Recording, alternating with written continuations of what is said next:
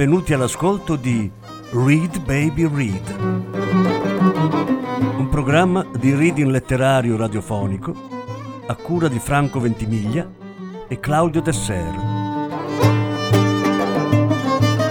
Voce Franco Ventimiglia. Regia Claudio Desser.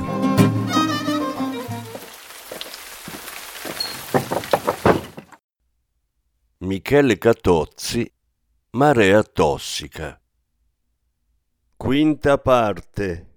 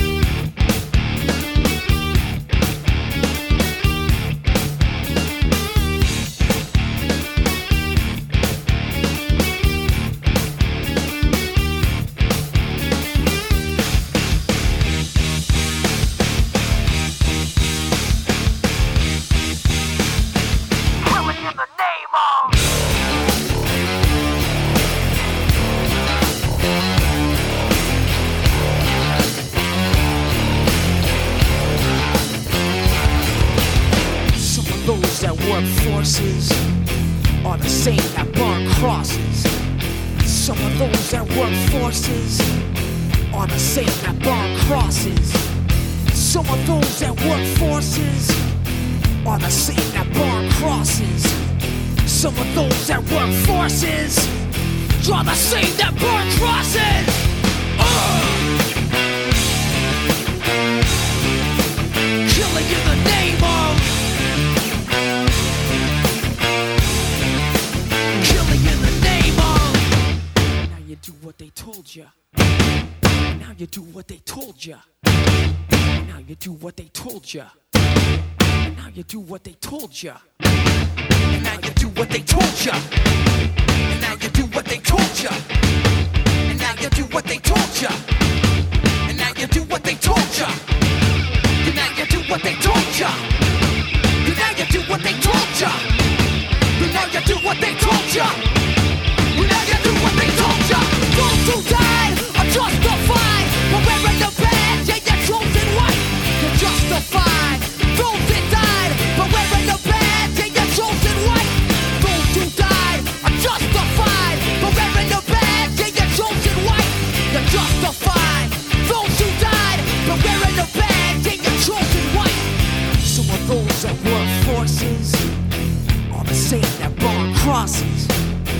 Some of those that work forces are the same that burn crosses. Some of those that work forces are the same that burn crosses.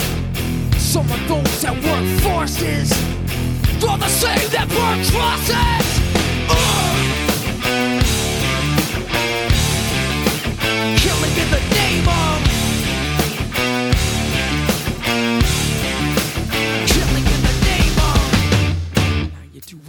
Told you. And now you do what they told you. And now you do what they told you. And now you do what they told you. And now you do what they told you. You're under control. Now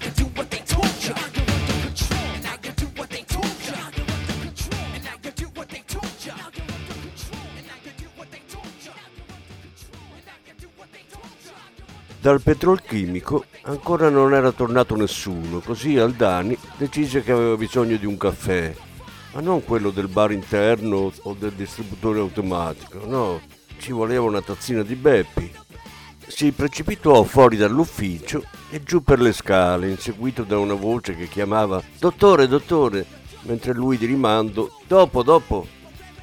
Uscì dall'ingresso laterale riservato, superò il ponticello sul Rio della Scomenzera e si avviò di buon umore verso Piazzale Roma, ancora poco trafficato data l'ora e la bassa stagione.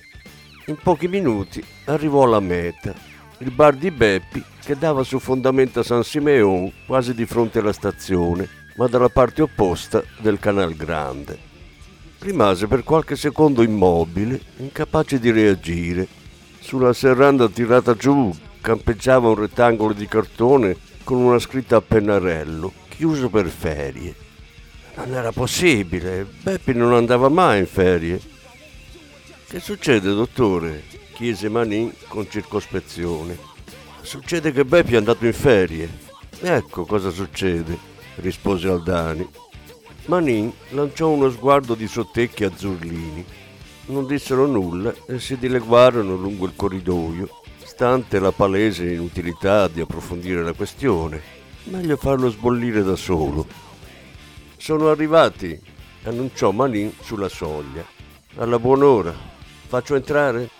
Uno alla volta, prima il titolare, e vieni dentro anche tu a verbalizzare. La temperatura nell'ufficio di Aldani era rimasta tale e quale, glaciale. L'anno nuovo era cominciato maluccio. Gli venne la tentazione di tirar fuori la stufetta elettrica delle emergenze, ma in un sussulto di pudore rinunciò. Più che altro perché avrebbe rischiato di far saltare il salvavita di quel maledetto impianto elettrico oltre che di farsi cazziare dall'ufficio tecnico logistico. Il rumore di fondo del traffico sul ponte della libertà, presenza costante negli uffici della questura ricavati nell'ex monastero di Santa Chiara, era ridotto rispetto al normale. Era pur sempre il 2 gennaio. Aldani scacciò subito il pensiero, altrimenti sarebbe tornato a elucubrare su turni e piani ferie. La porta si spalancò. Il titolare della Veneta Scavi era alto e sottile, col capello lungo fino alle spalle, la faccia scavata e le guance arrossate che nemmeno una pesante abbronzatura riusciva a coprire. Vestiva elegante, con giacca, cravatta, scarpe inglesi e reggeva un paltò vecchia maniera ripiegato su un braccio. Un tizio di una magrezza malata, come di chi beve con regolarità. Aldani si pentì subito di quel pregiudizio gratuito, ma era pur sempre un poliziotto e gli veniva normale farsi un'idea preventiva sulle persone. Era un'abitudine riprovevole, ma non sempre ci azzeccava, anche se spesso gli tornava utile.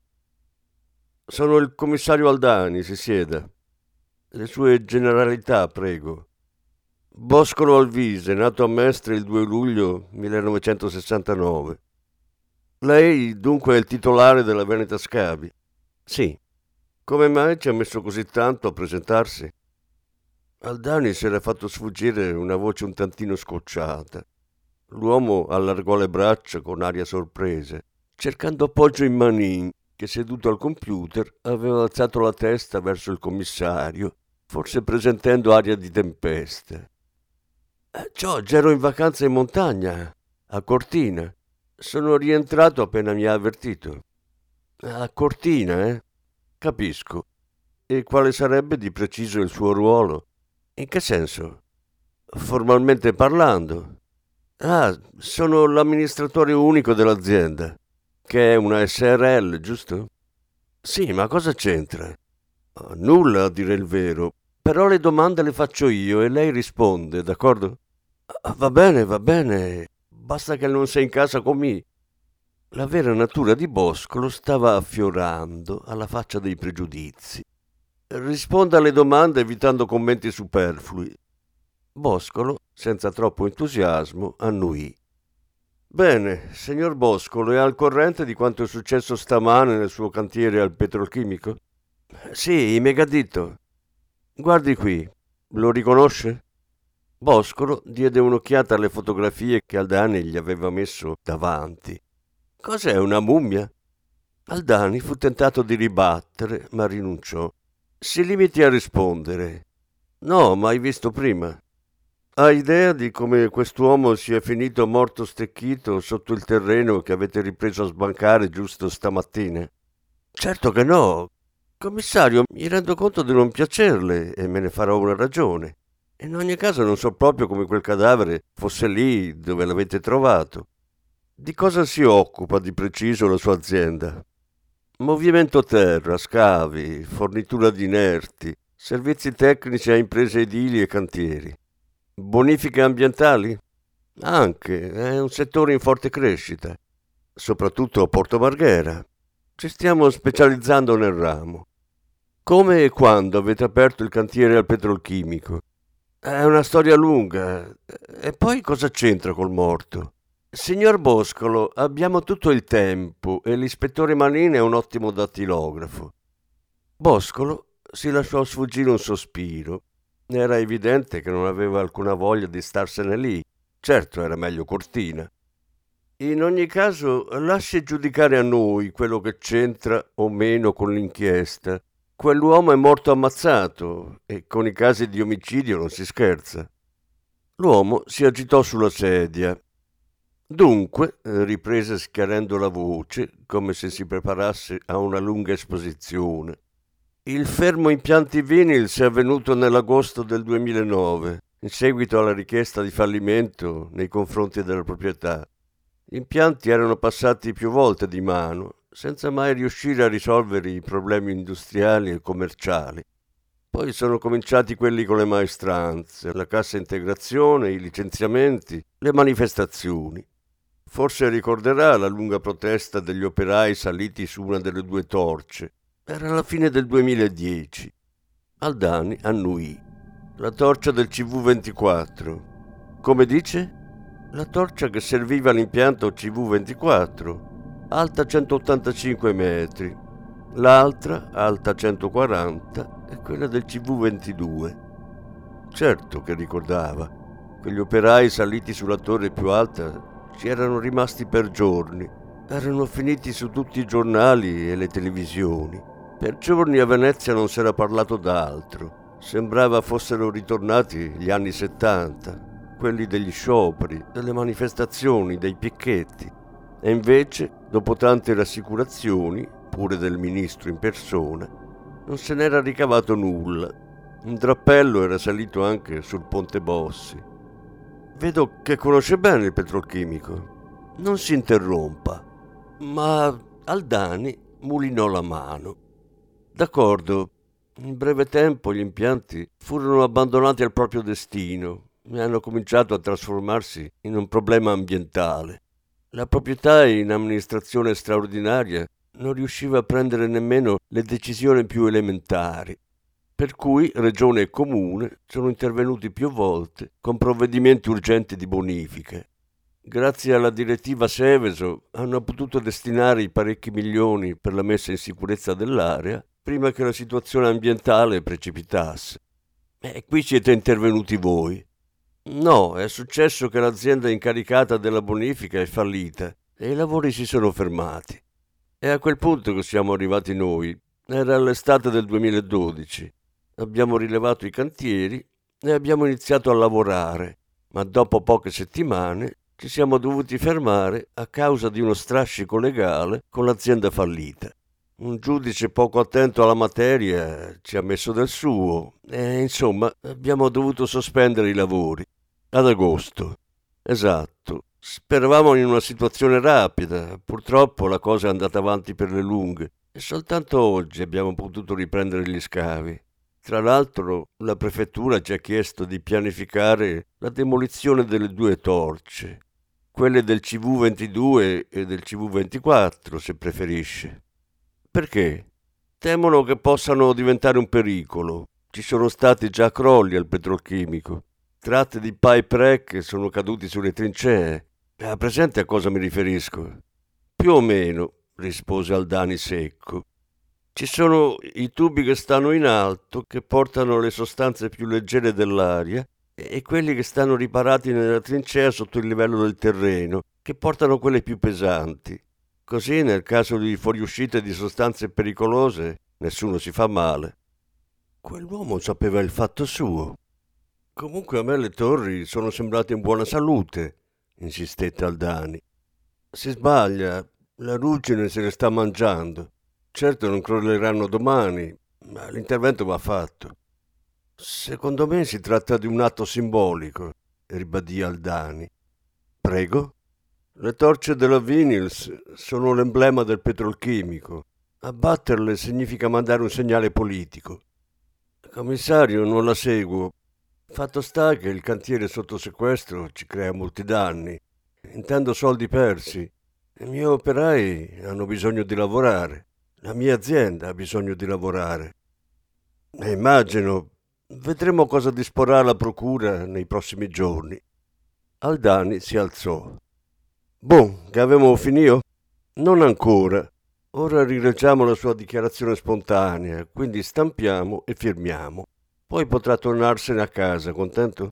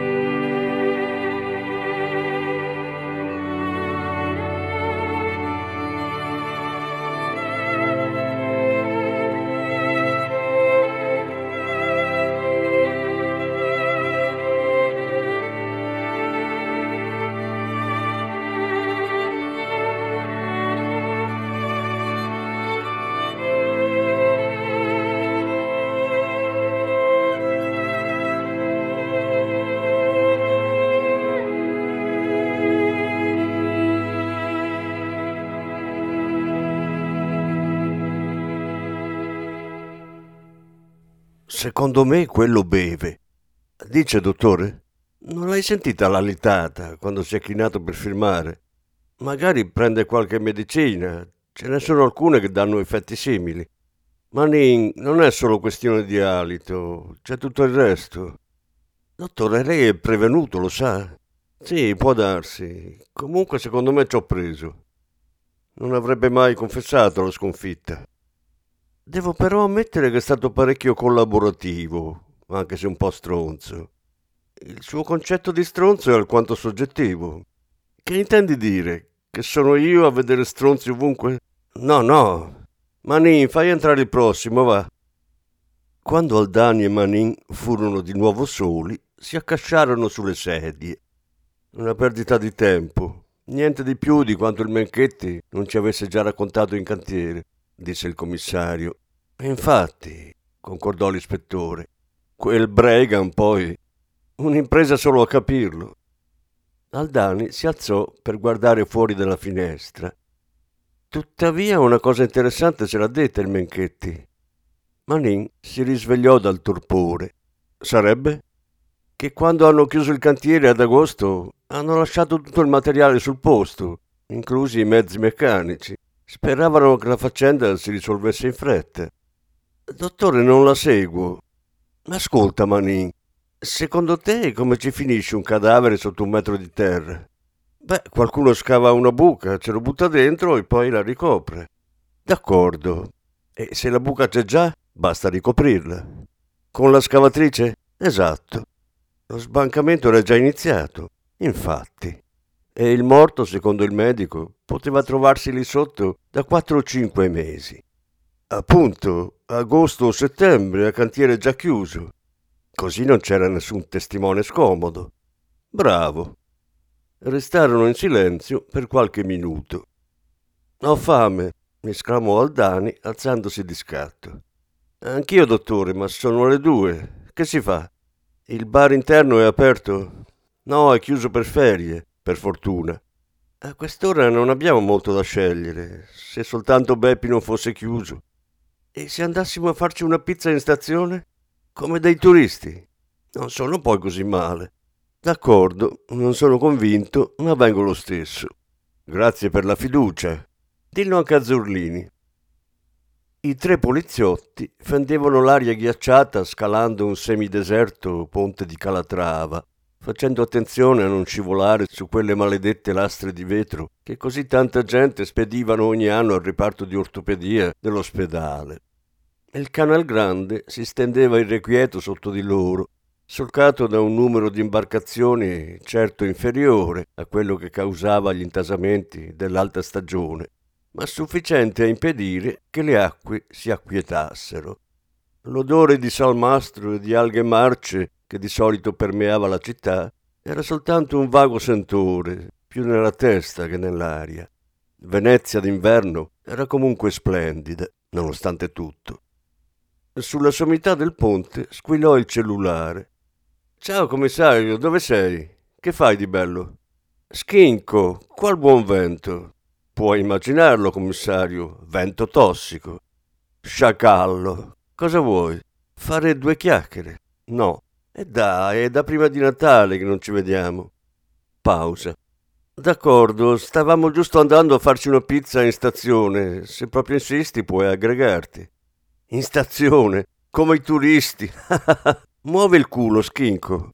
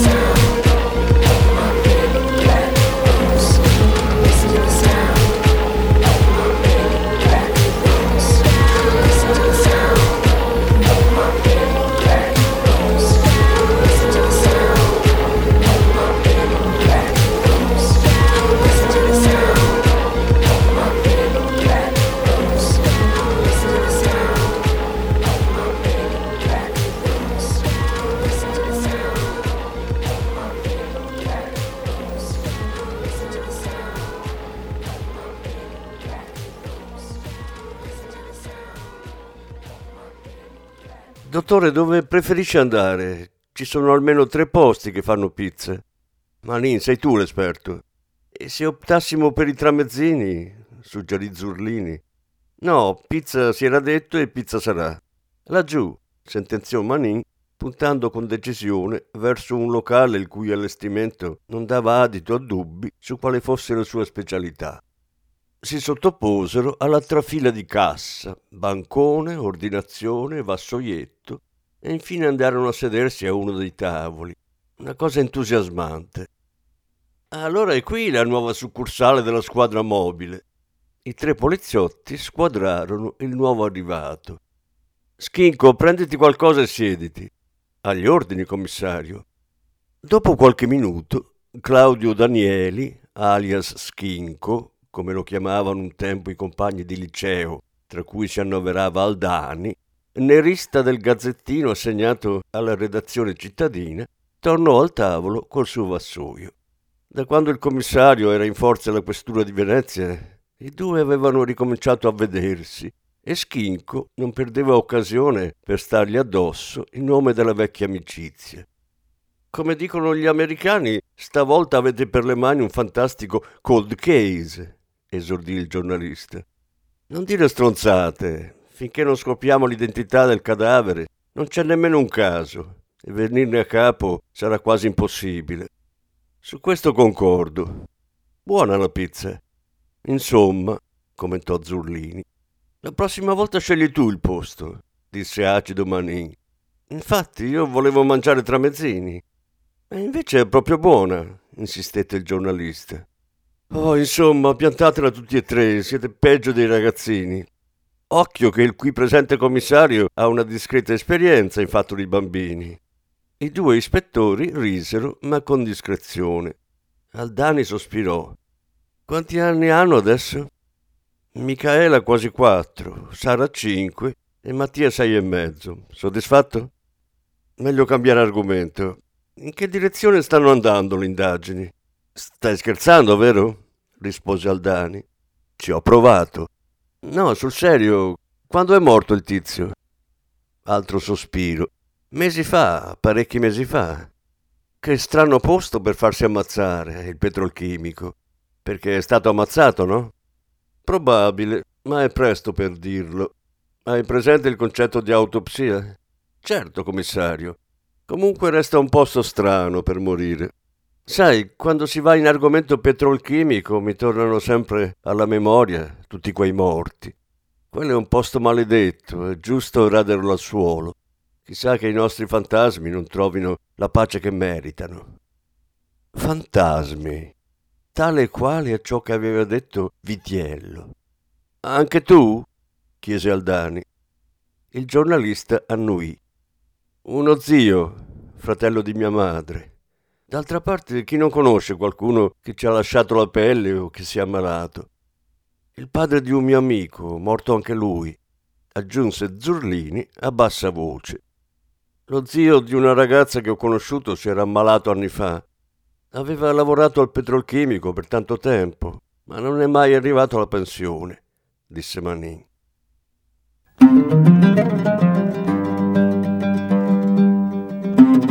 Avete ascoltato Read Baby Read, un programma di reading letterario radiofonico a cura di Franco Ventimiglia e Claudio Tesser. Grazie per l'ascolto, alla prossima settimana. La successiva parte sarà trasmessa la prossima settimana.